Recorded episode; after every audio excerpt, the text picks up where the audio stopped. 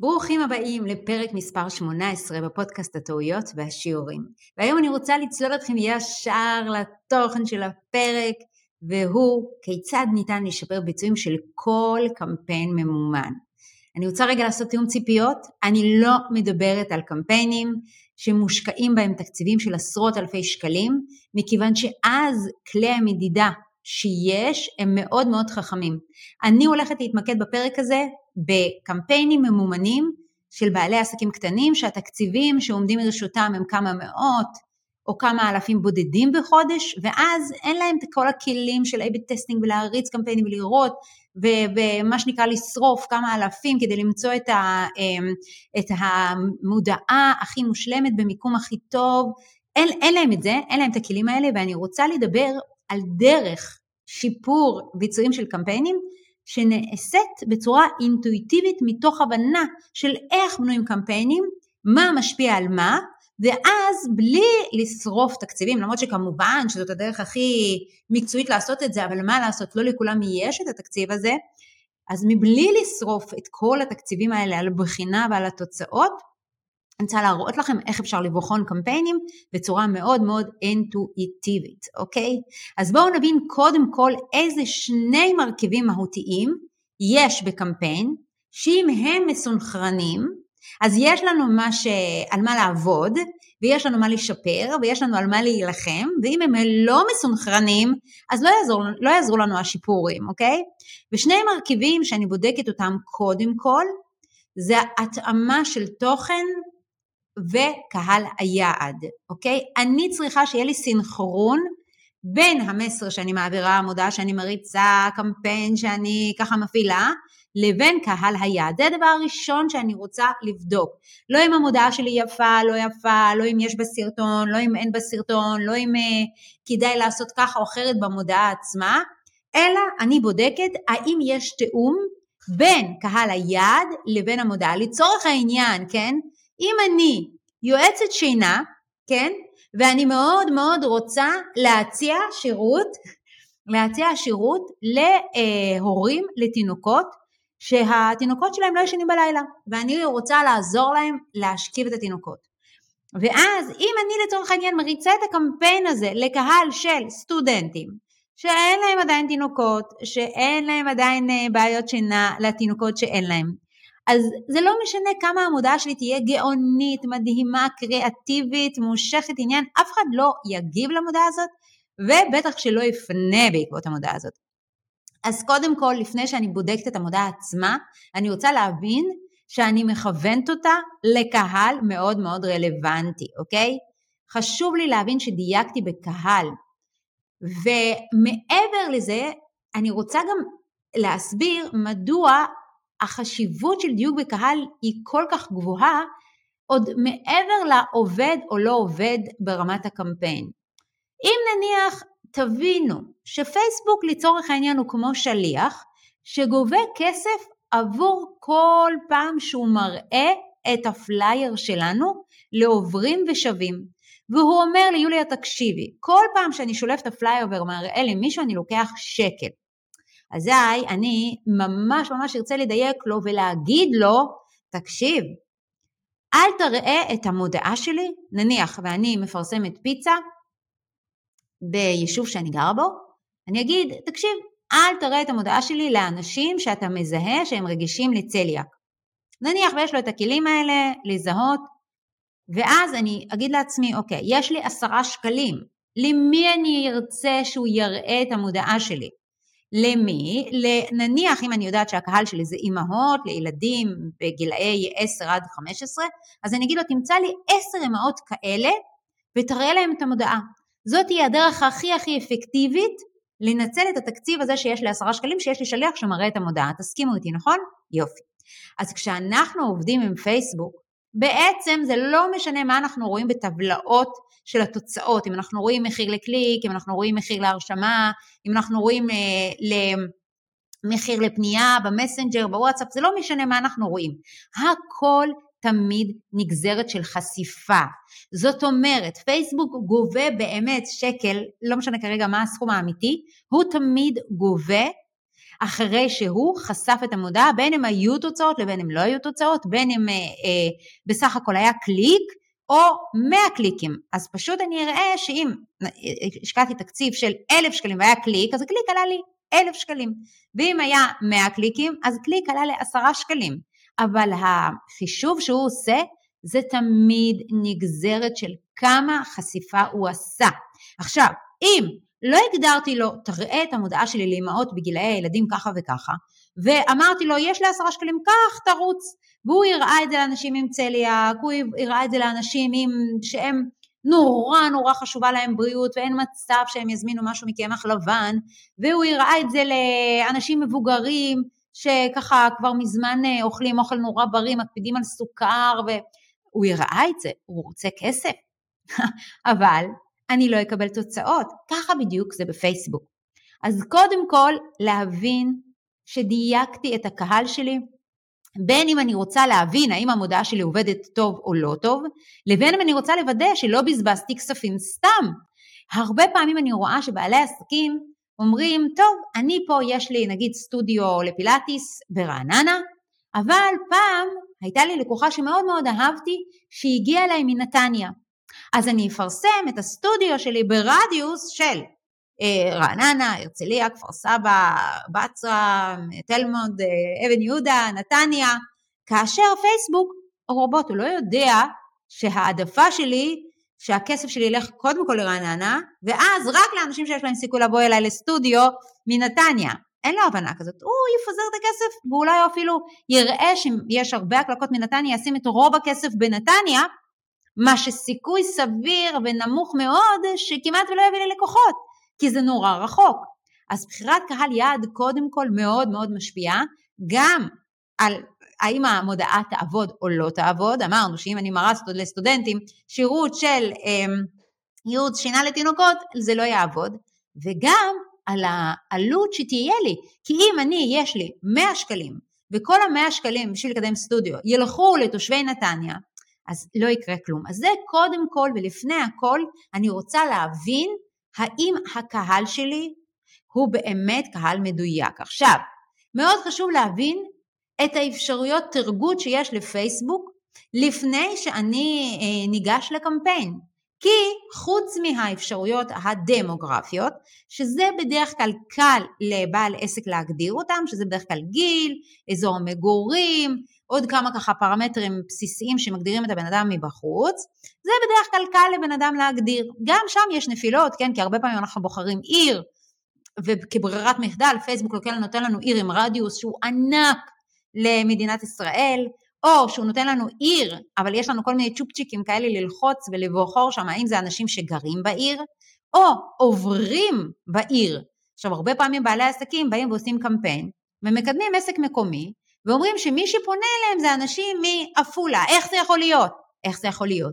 כי הגדרתי לפייסבוק שאני רוצה אנשים שעוברים כל יום ברעננה, ואיזה תושב עפולה באמת נמצא בקו הזה של עפולה רעננה, והוא או עפולה תל אביב, הוא באמת עובר ליד רעננה כל יום, ואני באמת אמרתי לפייסבוק לפרסם לו, מה שהיה לגמרי מיותר, כי הוא, כמו השליח, הראה לבן אדם את המודעה שלנו ולקח על זה כסף.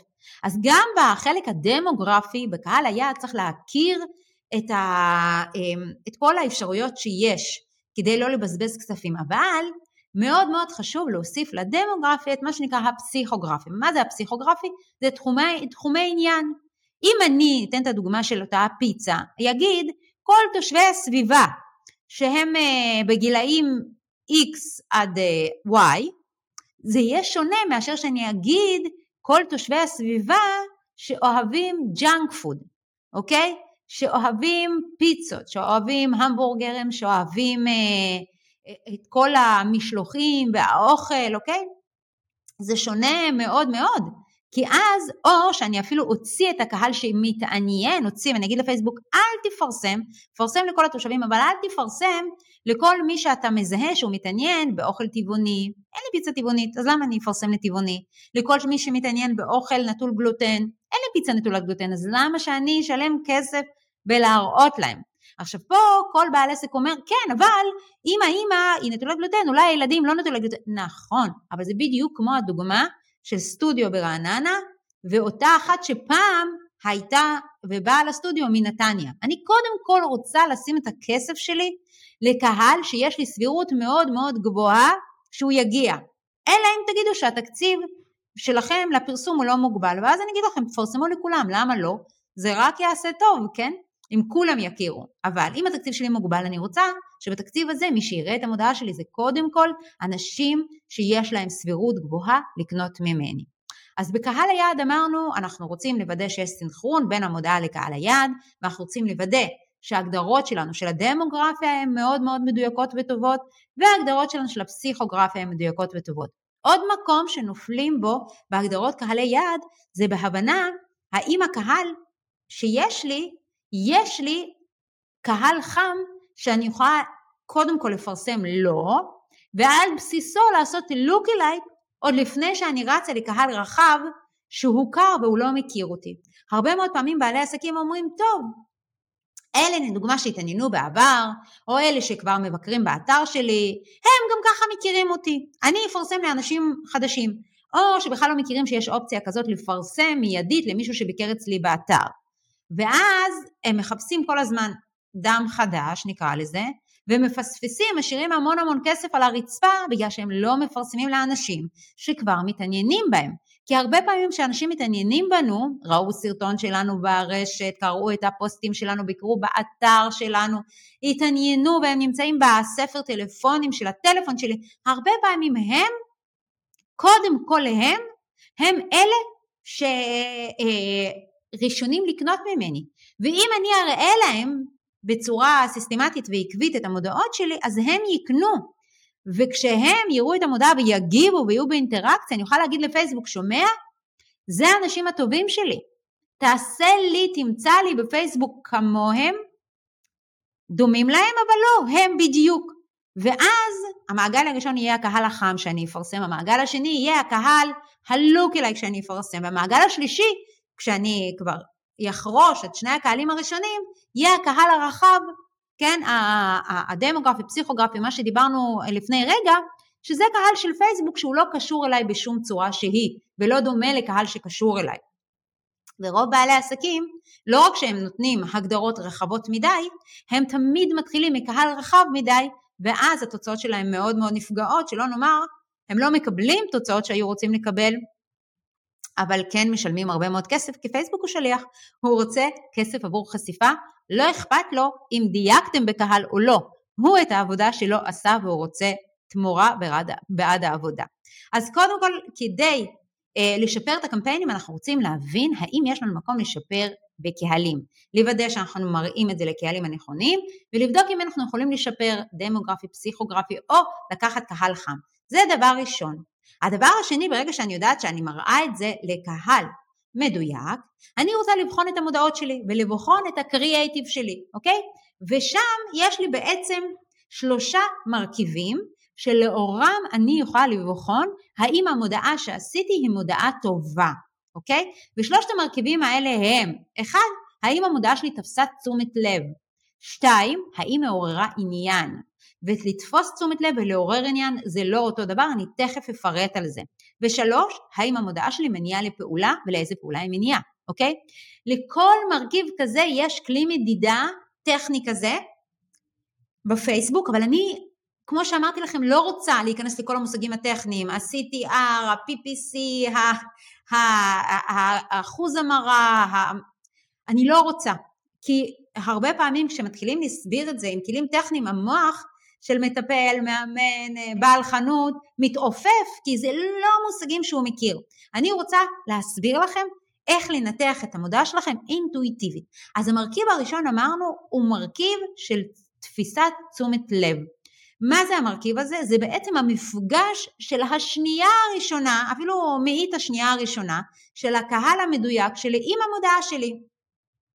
ואני רוצה לשאול את עצמי, האם בשנייה הראשונה הקהל יש לו סיבה להיעצר על המודעה שלי ולהגיד לעצמו, רגע, רגע, רגע, יש פה משהו מעניין, יש פה משהו בשבילי, אני חייב שנייה להתעכב על זה. הרי כולנו נמצאים בפייסבוק, באינסטגרם, ברשת חברתית, זה לא משנה איפה, וגוללים, גוללים, גוללים, גוללים. ויש לנו שם מיליון סיבות להיעצר על מלא מלא דברים.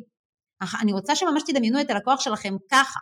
והוא רואה שם את הפוסט של אימא שלו, של דודה שלו, של חבר שלו, חברה שלו, תינוק חמוד, כל מיני הצעות שפייסבוק מציע לו על בסיס מה שהוא ראה, נגיד אה, בעלי יראה הרבה סטנדאפים כי הוא מאוד אוהב את זה, אני אראה כל מיני מתכונים כי אני אוהבת את זה, והם ידאגו לשים לי את המתכונים שהם אה, אה, מאוד מאוד ככה מעוררי תיאבון והרבה אנשים הגיבו עליהם אז אני ככה אגלול, אני אראה את הפוסט של חברה שלי ופוסט של דודה שלי שנולד התינוק ואני אגיד וואו איזה יופי טה טה טה טה ופוסט של מתכון שהוא נראה הכי מגרה ואני אעצר על זה ואז אני אראה איזושהי מודעה.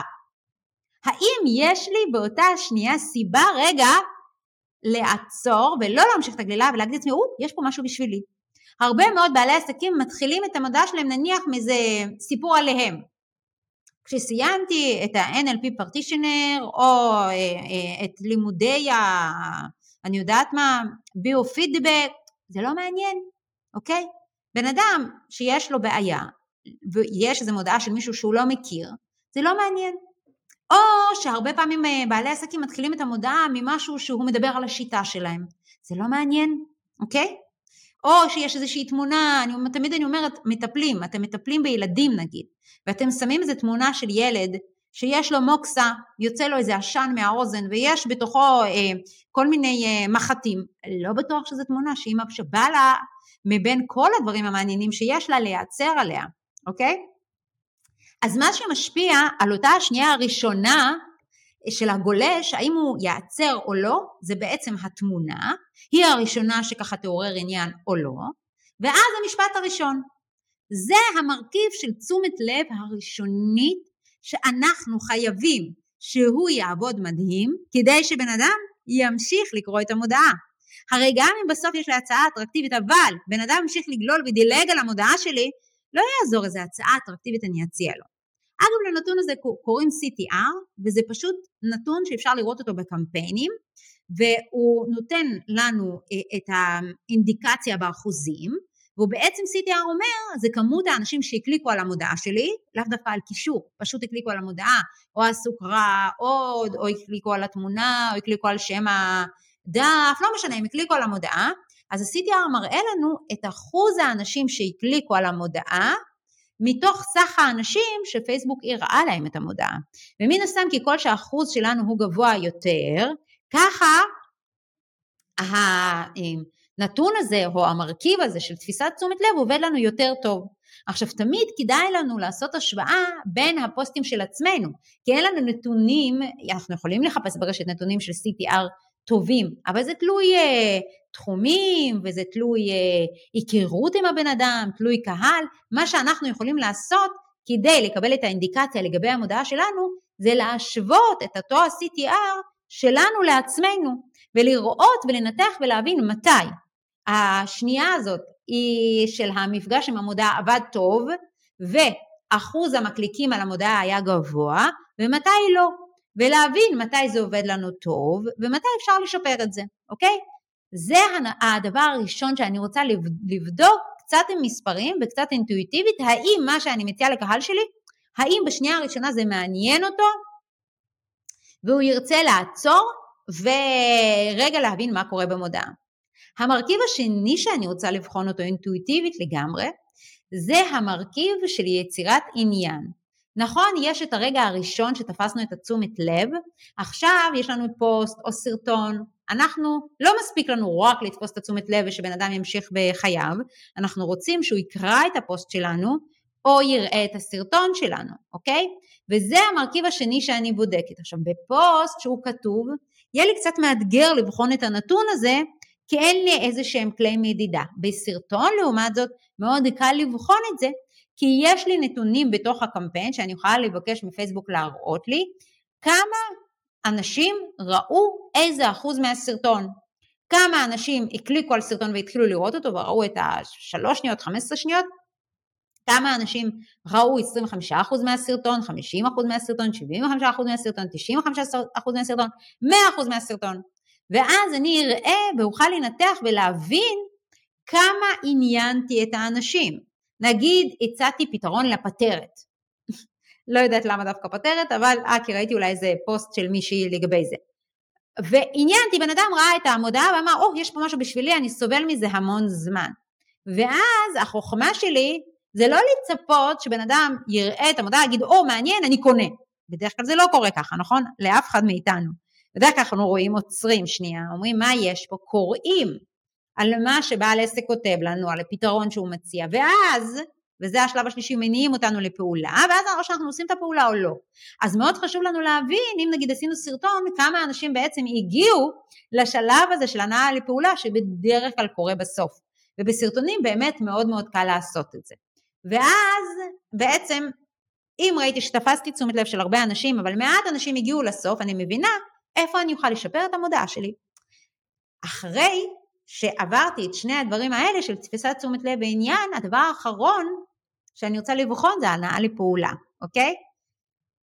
ועכשיו אני רוצה להבין קודם כל אינטואיטיבית עם עצמי, האם הפעולה שאני מניעה אליה, האם היא מספיק טובה ויש לאנשים סיבה טובה להגיד כן. לצורך העניין, אם אחרי אותה המודעה של הפטרת וסרטון הכי מרתק, אני אומרת לבן אדם, פנה אליי לפרטים, משמע פנה אליי אני אמכור לך, אולי חלק יפנו, ואולי יש לי דרך לשפר את ההנאה לפעולה.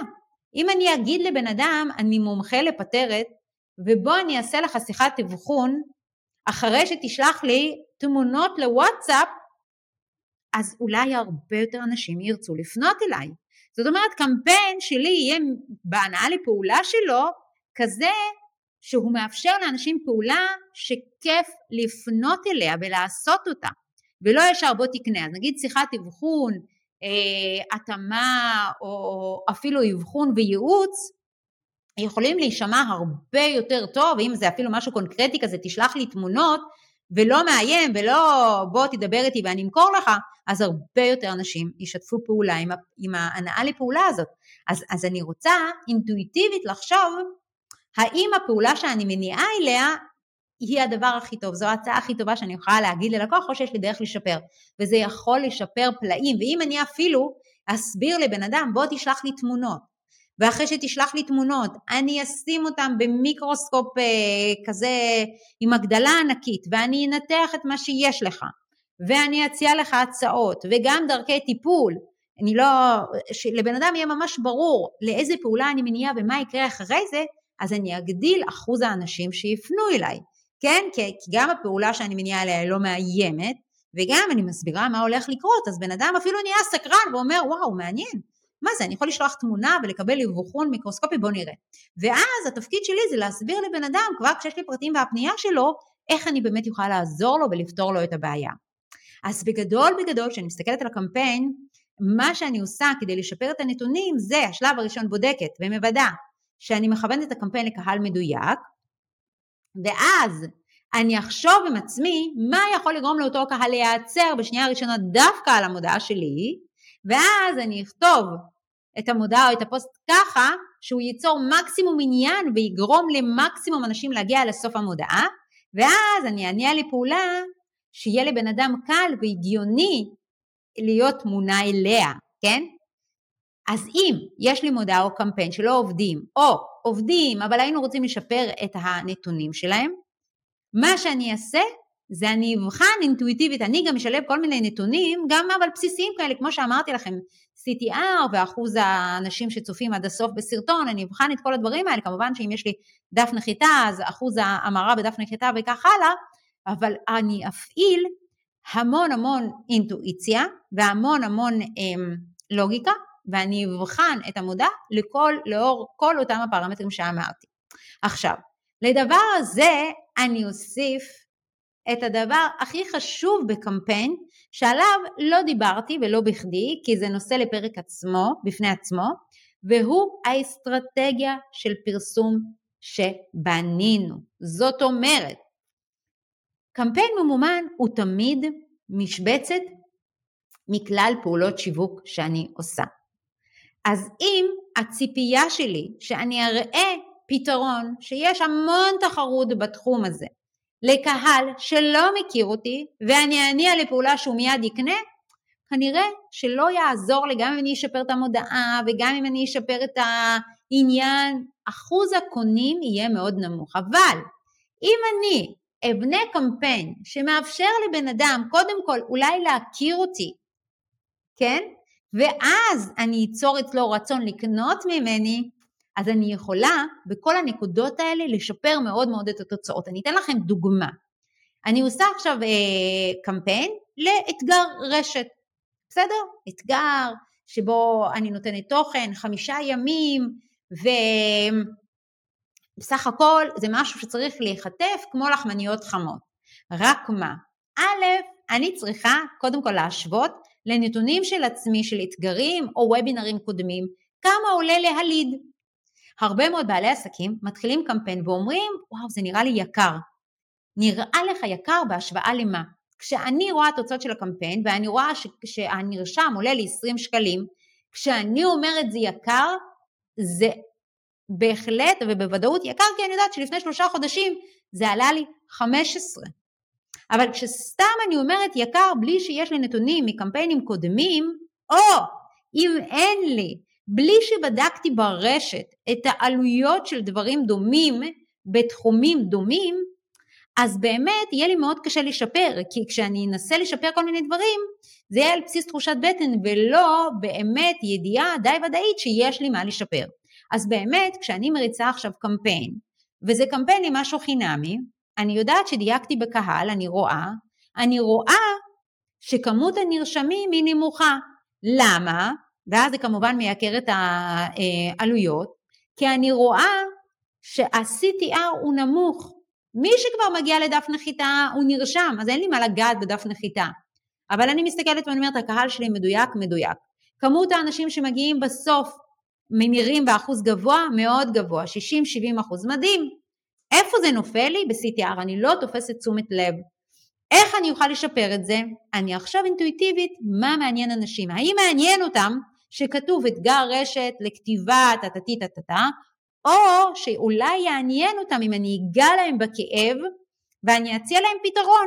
נניח אני אוכל לעשות סרטון שאומר אתה או את כותבים ברשת אבל זה לא מביא לכם אה, בכלל פניות אז בוא תגלה איך לעשות ככה וככה אולי זה יעבוד הרבה יותר טוב לחילופין מה שעשיתי זה בכלל התחלתי לתת דוגמאות שמי שמשווק נכון בפרופיל אישי עושה עוד 10, 15, 20 אלף שקל בחודש אז אם גם אתה רוצה להבין איך עושים את זה בוא ותירשם זאת אומרת הבנתי, ניתחתי בדיוק לפי הנתונים שנתתי לכם היום. הסתכלתי ואמרתי, הקהל הוא קהל מדויק. העלות לליד גבוהה בהשוואה לפעמים קודמות. אחוז המרה בסוף כשאני מניעה לי פעולה מאוד גבוה. מה מתפקשש לי? מתפקשש לי האחוז ההקלקה, העניין הראשוני הזה, הוא מתפקשש לי. אוקיי, אז אני אשפר אותו. ובאמת ככה הורדתי בערך בחמישה שקלים את הנרשם לאתגר הזה, וזה מאוד משמעותי כשרושמים כמה מאות או כמה אלפים של אנשים. אז לסיכום, אנחנו בודקים שהקהל הוא טוב, אנחנו בודקים שהמודעה שלנו מעוררת עניין אצל הקהל הזה הרלוונטי, אנחנו בודקים שזה לא רק מעורר תשומת לב, אלא גם מעורר עניין ורצון להישאר עד הסוף, ושהפעולה שאני מניע היא הגיונית והיא מתאימה לקהל שלי ויש לו סיבה להגיד לי כן, אוקיי? ואם ראיתי והבנתי שמשהו פה לא עובד ואין באמת לקהל שלי סיבה להגיד כן, אז אני אתפנה ואני אחשוב על אסטרטגיה שתעביר את הלקוח הפוטנציאלי שלי תהליך יותר ארוך, כי זה בדרך כלל המקום שמתפקשש, שאני חושב שהלקוח שלי יכול לקבל החלטה הרבה יותר מהירה ממה שהוא באמת יכול, אז אני אעריך את התהליך השיווקי שלי ואני אשלב את הממומן חתיכה אחת של הפאזל, נגיד אני אביא אותם לאתגר, או לדוח חינמי, או לסדרת סרטונים, ומשם אני אעביר אותם תהליך ואני אגרום להם לרצות לקנות ממני. אז חברים, אני מקווה שתרמתי, אני אשמח מאוד אם תכתבו לי, גם אם נפל לכם אסימון, ולא אפילו קטן, תוך כדי האזנה לפרק, וגם אם תשתפו את הפרק, וגם אם תכתבו לי באמת איזה עוד נושאים הייתם רוצים לשמוע ממני. אז נשתמע בפרקים הבאים, ותודה שהייתם איתי.